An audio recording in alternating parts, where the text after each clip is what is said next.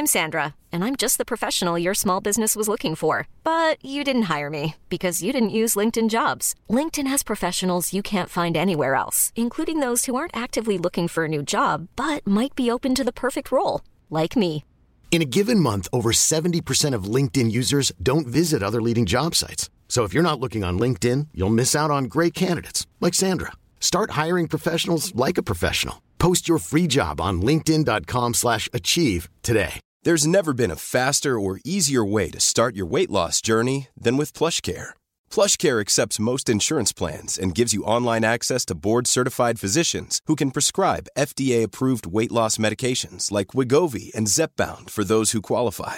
Take charge of your health and speak with a board-certified physician about a weight loss plan that's right for you. Get started today at plushcare.com slash weight loss. That's plushcare.com slash weight loss. plushcare.com slash weight loss. Listeners should refer to the disclaimer in the episode notes and at the end of this podcast. What you tend to find is that where really, really poor outcomes happen, they typically involve SMSFs and they frequently involve property as well. Now, a really common query is I want property in my super, and for that reason, I want a self managed super fund. And my opinion on the matter is, and you know, my background's always been in equity markets and listed investments and, and, and managed funds, but property and superannuation do not mix well. It's, it's like oil and water. The two do not make happy bedfellows. They're, they're not assets that are well designed for one another. G'day and welcome back to Equity ASA, brought to you by the Australian Shareholders Association. I'm Phil Muscatello, and today I'm pleased to welcome Andy Darroch to the microphone. G'day, Andy. G'day, Phil. How you going? Andy Darroch is the principal of Advise Me Today, an independent financial advice firm. He comes from a stockbroking background and has worked for Wilsons Advisory and Macquarie Bank. So, just give us a bit more insight into your background and working for these organisations. Well, Phil, um, like most people, I kind of fell into financial planning and, and wealth management. So I did accounting at uni. My brother did accounting. My dad did accounting. It sounded like a logical idea to a 17 year old to do accounting. And then briefly spent some time working in kind of management accounting and business analyst roles. Wasn't very enthused in it. A friend of mine at uni always said that he saw himself ending up in financial advice. And I thought, well, you know, he's a pretty smart guy. Maybe that's a good idea. And I fell into just working for a boutique financial planning firm in Brisbane. From there, I, I kind of again fell into a, a role at a stockbroking firm with, with Wilson HTM, as it was then known, which um, in retrospect, I was incredibly fortunate to get into because it really opened me up to a lot of things about you know share trading capital raisings you know how how equity markets work um, particular exposure to you know some some pretty high octane sophisticated investment strategists and people and analysts and things like that I then went and worked for Macquarie Equities or Macquarie Private Bank and was there for a number of years. And again, same thing. I was, I was really fortunate to get exposure to, you know, there's not many investment banks in Australia. And I was really lucky to work within one of those because the resources and, you know, the, the, the minds and research and, and processes and things you're exposed to really, really are important, I think. Um, I, I love everything about equity markets and economics. I just think it's the most fascinating thing on the planet. So, how did you pivot into financial advice and founding Advise Me Today? I, I genuinely believe that advice can be a lot less conflicted. And I think that whilst I worked in some really top tier investment houses and, and saw some really first class investment solutions, it was never lost on me how often the benefit didn't actually make it to the client, mm. um, how often, you know, that, that it was kind of eroded by fees or perhaps com- conflicts of interest or, or, a number of different things. But um, just a genuine belief that, that there is a better way to do advice with much less conflicts. By virtue of that, I was quite fortunate. If you're setting up a business from the get go, um, it was quite easy for me to establish myself as an independent mm. financial advisor, which is quite important to me. In 1st July, 2021, I set up Advise Me Today and yeah, been been practicing that business yeah for over 12 months now. So what is independent advice?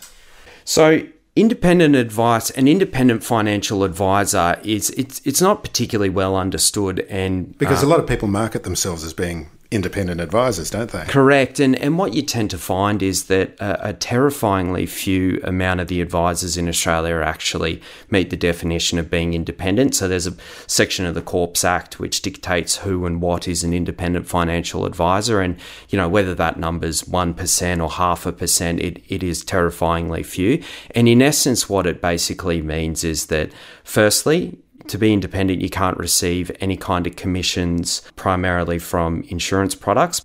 Second to that as well, you've got to have an open APL, and what that means in plain English is that you know you don't work with, for a company that's affiliated to a bank, and you've got a select menu of things to prescribe. And um, that's uh, an approved product, product list, list correct? So yeah. you've got free reign to recommend any product available, which again is important because you don't want to be working for a company that limits you to you know products that they've got an ownership stake in. So again, it's a bit of a no-brainer in my opinion. And a lot of that's left over from the way the industry used to work, you know. Correct. but they've come from the, the banks and then they've been sold off, but then the products are still all seem to be all tied up via the approved product list. That's exactly right. And it is kind of troubling how few people are actually independent and, and just how important it is. And equally, I'm a part of an organisation that goes a step further as well. So, what one can call themselves independent and still charge a percentage based fee. And that means, you know, Phil, you and I sit down and I say, we'll manage your money for 1% of the balance. But because I'm a member of PIFA or the Profession of Independent Financial Advisors, we don't charge any percentage based fees. So it's strictly fee for service and strictly dollar based fees. And the analogy that I like to use is that medical analogies are fantastic because everyone knows and understands, you know, has seen a doctor in their time. If you went and saw a doctor, for instance, how would it make you feel if they were getting a commission based payment depended on the kind of drugs they recommend. So, for instance, if you went and saw a doctor and they had two medicines they could prescribe, and one of those medicines paid a 20% commission to the doctor and one of them didn't, well, what do you think that doctor might be incentivized to do? And, you know, perhaps we're talking about home brand Panadol versus Panadol and the differences in material, but equally, maybe we're not talking about that. Maybe we're talking about pretty serious differences. And equally, I'm sure a huge number of people wouldn't be conflicted and wouldn't find their activity, you know, dictated by those kinds of incentives. But I just think it's it's just a, a real conflict of interest that you know really has shown time and time again that um, you know advice can be woefully conflicted. When people are approaching a financial advisor or a planner for the first time, they don't even know where to start. They're they're putting a lot of trust in someone that might be have just been a recommendation from a friend or family or whatever. What are the kind of questions that uh, people should think about asking someone who might be looking after their financial affairs?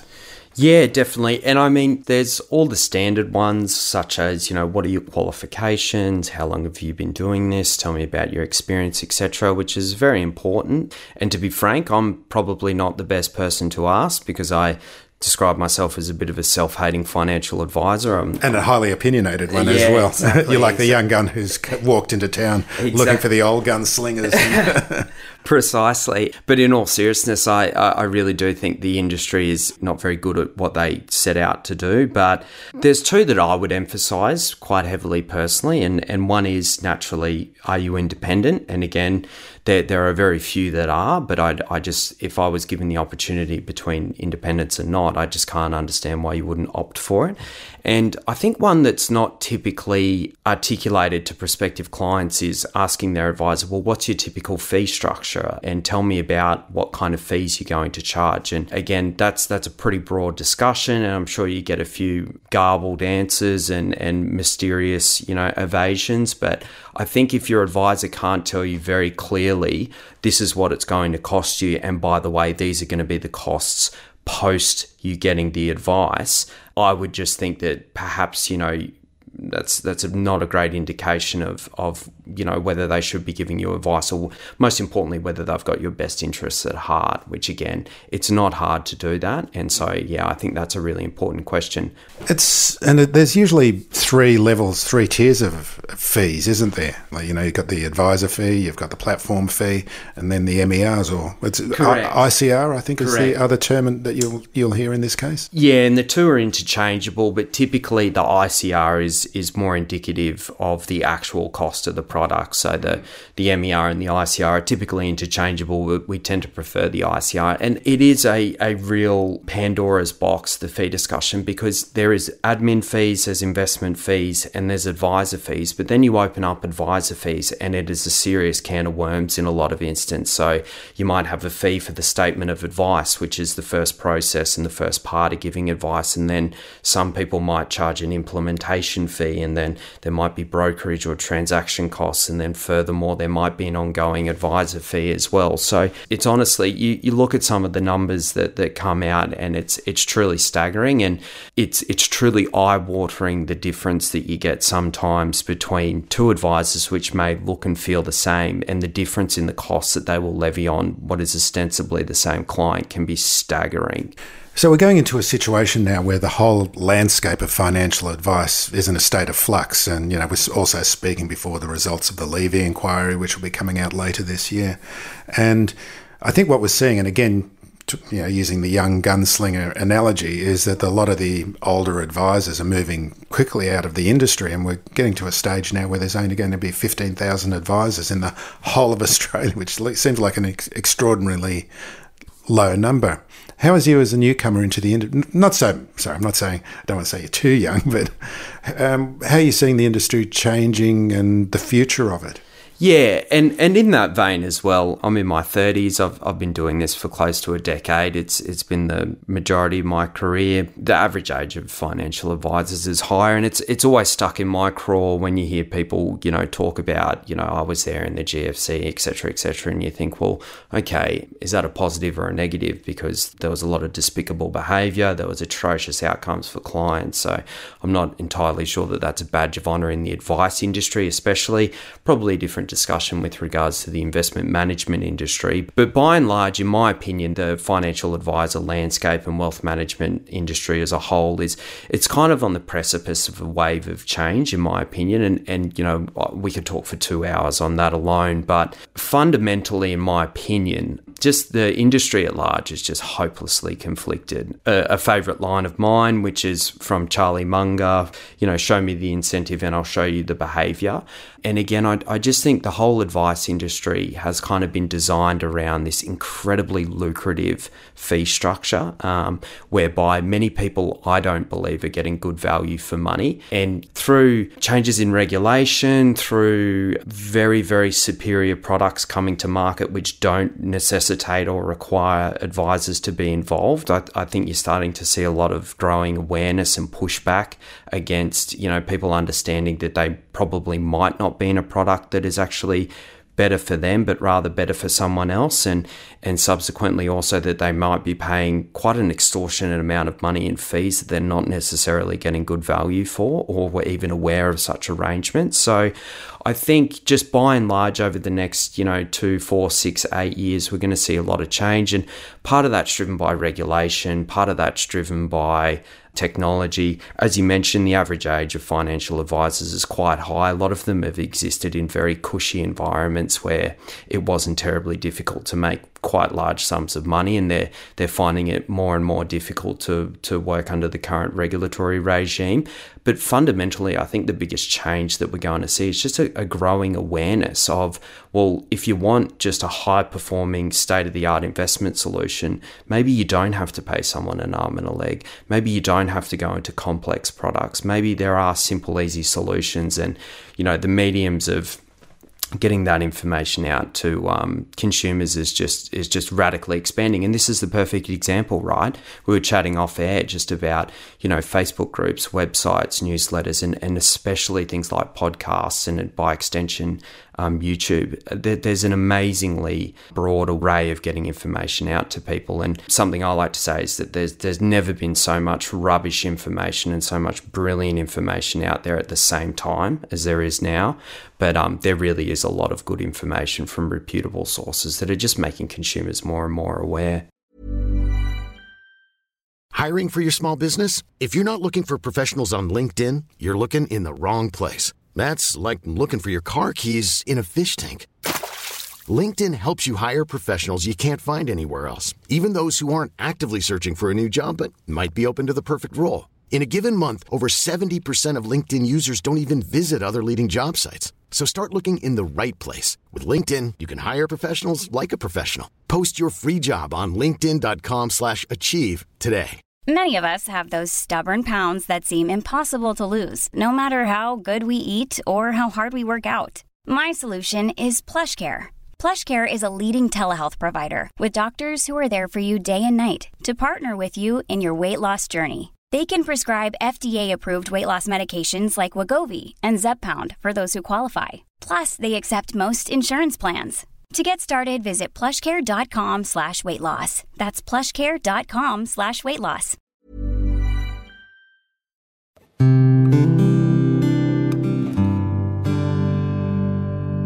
And we were speaking off air about fee structure and how you find the, the problematic that there'll be ongoing fees when often it's a matter of setting and forgetting a an investment portfolio and leaving it so and you don't have to be there. Dealing with them once a year. Yeah and um, I always love that program Mad as Hell on, on the ABC and I just found it entertaining. They they've got you know a character that's a financial advisor but there was one there the other day and they said you know just stay invested stay invested and then um, they said, well, that's all you guys ever say. Why do we pay you? Which is very true, but I, I just think by and large the the incentive structure and the kind of the rent seeking behavior of the industry, in my opinion, has kind of built this distorted model, which is slowly, slowly finding itself just being outpaced by better ways of doing things. And naturally, there's a lot of vested interests that are resisting it and being dragged kicking and screaming, but nonetheless, you know, you can't fight progress. And my analogy is I think you should pay for advice in the same way that you pay a dentist or a plumber or a lawyer or a doctor. You should pay them when you see them. Um, so, you know, if they're giving you X amount of hours of their time, they're going to have to charge you for that, etc. But equally, if you're not seeing that person, I mean, you know, do you, do you pay your the person you bought your car off a retainer every year? You know, do you pay your plumber a retainer every year, whether they come and fix your pipes or not? You're paying your estate planning lawyer a retainer ongoing, even though they've already sorted out your estate plan. So again, I I, I just think that um, it's just such an incredibly lucrative. Um, industry and and and you know fee design that it's kind of built this distorted um, environment, but nonetheless, you know, it is moving slowly but surely. People, consumers, are becoming more and more aware. And you also look at uh, clients' super accounts. What do you look for in a super account? Yeah, so fundamentally, superannuation is, uh, again, medical analogies are great because they're just so transferable. But think of a financial advisor like your GP, right? So you go see them and they're, they're good at diagnosing things and seconding you off to a specialist if required. So, for example, you might need specialist accounting advice, you know, financing arrangements, or.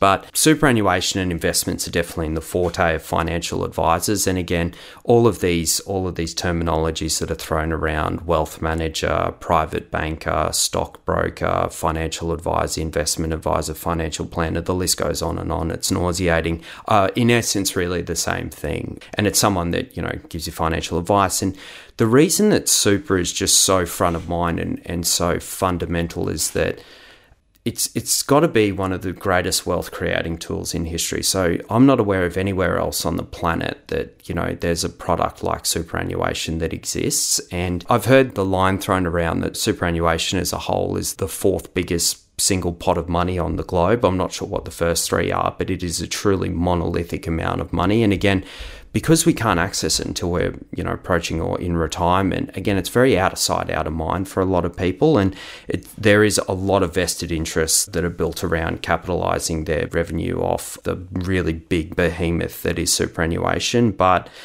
the thing that I always like to say is that anyone that sits in front of you and tells you that their one portfolio or there is one perfect fund is absolutely full of garbage. There is no one perfect fund and you know no advisor has the secret sauce to a special portfolio that's better than everyone else's. It's like anything in life. There's multiple ways to approach the issue of managing money and different approaches have different merits. And again it's like anything in life. What you tend to find is that a mix of all approaches is the best. But in the same vein that there is no one perfect fund and there is no one single element that you know or one single fund that someone can say this is the best. There's a raft of considerations that go go into, well, is it a good fund? Because you can very easily narrow and sort funds into poor funds, average funds, good funds, and great funds. Um, it's quite easy to do that and there's a raft of considerations that you might you might apply for that. And so some things that I talk to people about and ask them is how old you are actually makes quite a difference to what fund might be better for you. Something that's very common now, and, it, and in my opinion, is going to get more and more front of mind is what we term SRI or ESG requirements, which are you know in large ethical things. So SRI meaning socially responsible investing, and ESG meaning environmental, social, and governance. And you know, if so, what are those? Are they environmental? Are they religious or faith based? Um, is gender equality a high thing of, of high importance to someone? do they have an aversion to a particular industry? So, for example, weapons manufacturing, uh, tobacco, gambling, alcohol, etc. Does that person need insurance? It's quite a big dictator of what's a good or great fund based on the cost and you know decency of the policy. Furthermore, do they already have insurance? Um, and do we want to keep that insurance? That's often a consideration. Yeah, because insurance in a super account is opt uh, out, isn't it? Not opt in. So yeah. you, you, get it whether you want it or not. By and large, it is, yeah. And, and equally, someone might have a good policy that um, they want to retain, and, and that might rule out, you know, a fund that I think is a really brilliant fund, Fund A, but then Fund B allows you to port, you know, or transplant your existing insurance policy again, which is a problem solved. Does that person have a specific investment preference? So, for example, passive investing or index investing is that a real front of mind? Do they work in a specific industry? You know, there's there's funds that are aligned with and you know um, support the construction industry, for example. What's your past experience been like? You know, do you have an aversion to something that I would consider as a really good fund because they or a family member or someone had a really poor experience in days gone by. If so, that's fine. Let's, you know, find something that's really similar, but you don't have that poor experience with, for example. And then something else that isn't, I don't think, as well communicated as could be is how financially literate is the person. So, you know, listeners to this podcast, I think, are, are quite likely more financially engaged and financially literate. But for someone who doesn't have any financial literacy, well, there's still a raft of really, really top tier funds that will give you a first class solution and don't necessitate your involvement or um, practicing in it. And then equally often incidentally the exact same funds, if someone does have a real prerogative to be really engaged in their superannuation and engaged in their retirement structure, well, you know, there's a really broad array of ways that you can do that. So, for example, you know, does someone want to trade shares? Is is for with a component or portion of their super? Do they enjoy it? You know, it's one of the things they love about their retirement is waking up and you know reading through the paper. And if so, how would you feel about having access to investment bank research and two or three different independent research sources that can help you make decisions about you know what you might like to be buying or selling? And again a lot of these are the same funds. It's just outlining to the person well this is the most appropriate course for you based on these factors. And again that's where it comes back to there is no one perfect fund, but you can pretty easily narrow it down to a select few. And of those select few, it's pretty easy to find what aligns to that person based on those factors. And so you obviously would come uh, into contact with clients who want to set up an SMSF. What are the traps that they've got to watch out for with that? It's really poorly understood what they actually are and what they actually constitute. So, you know, I've, I've spent a lot of my career dealing with SMSFs. Typically, if you work in a stockbroking house, you deal with a lot of SMSFs, not least because you're dealing with a large balance of client, but it's a, it, previously it was a really efficient way to trade shares. And my opinion on self managed super funds is that overwhelmingly, if you've got someone who's stridently um, recommending that you set one up, it's almost always going to be far more in their interests than your interests to do so. And, you know, there's a lot of reasons for that, but self managed super funds, by and large, the rationale behind it is I want more control over my super. And that's a you know, completely reasonable request for people, um, and transparency is something they should and can readily find within their superannuation. But if your aim is to get more control over your superannuation, an SMSF often isn't going to be the best way to go about that. And if your aim is to get more control, transparency, and and just understanding around your super, um, there's been a lot of developments in products over the last five or ten years that allow you to do that without setting up an SMSF. And by the way, there's also been advancements in SMSFs which make it, um, in often many cases, lower cost ongoing, but what you tend to find is that where really, really poor outcomes happen, they typically involve SMSFs um, and they frequently involve property as well. Now, naturally, you know, we're speaking to the audience of the Australian Shareholders Association, but a really common query is, you know, I want property in my super, and for that reason, I want a self managed super fund. And look, my opinion on the matter is, and you know, my background's always been in equity markets and listed investments and, and managed funds, but property and superannuation do not mix well. It's it's like oil and water. The two do not make happy bedfellows. They're they're not assets that are well designed for one another.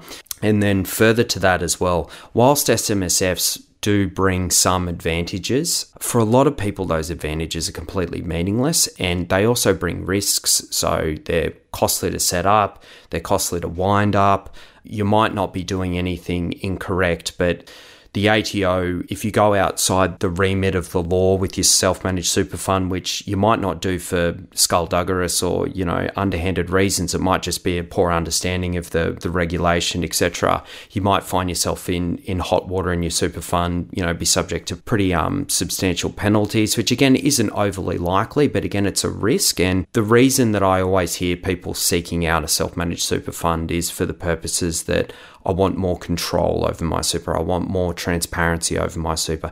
And I think they are brilliant suggestions. And my personal advice would be that you don't have to go down the path of an SMSF to do that. But all the same, I mean, it's it's important that people have the right super fund for them. So where it's appropriate, sure, but I would say that overwhelmingly the majority of self managed super funds around today could be more cost effectively replicated in another super fund at lower cost, better performance, less stress, and something that's not overly well discussed is one situation where SMSFs can prove especially troublesome is with estate planning. So, whilst they can be very, very customizable in that regard, when you look through a lot of cautionary tales about estate planning gone wrong with respect to superannuation, a real common theme with them is self managed super funds.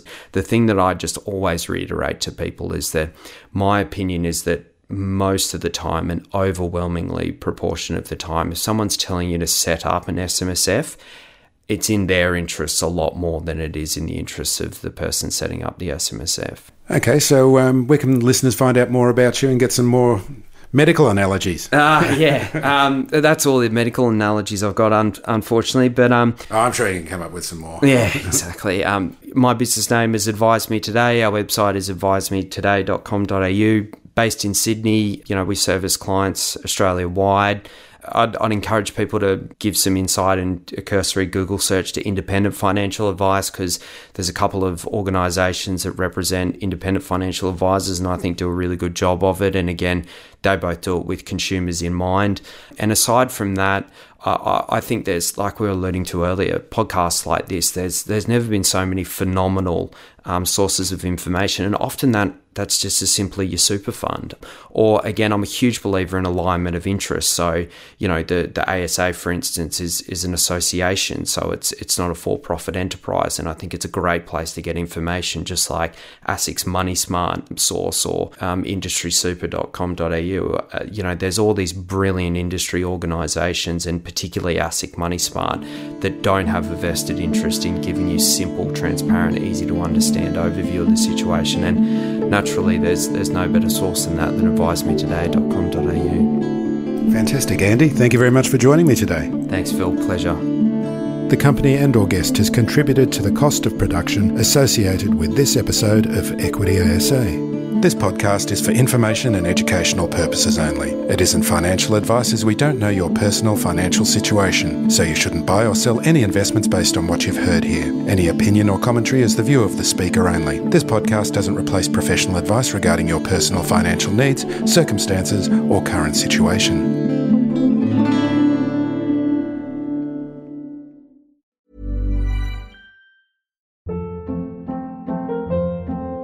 Hold up. What was that? Boring. No flavor. That was as bad as those leftovers you ate all week. Keke Palmer here, and it's time to say hello to something fresh and guilt-free. Hello Fresh. Jazz up dinner with pecan-crusted chicken or garlic butter shrimp scampi. Now that's music to my mouth. Hello Fresh. Let's get this dinner party started. Discover all the delicious possibilities at hellofresh.com.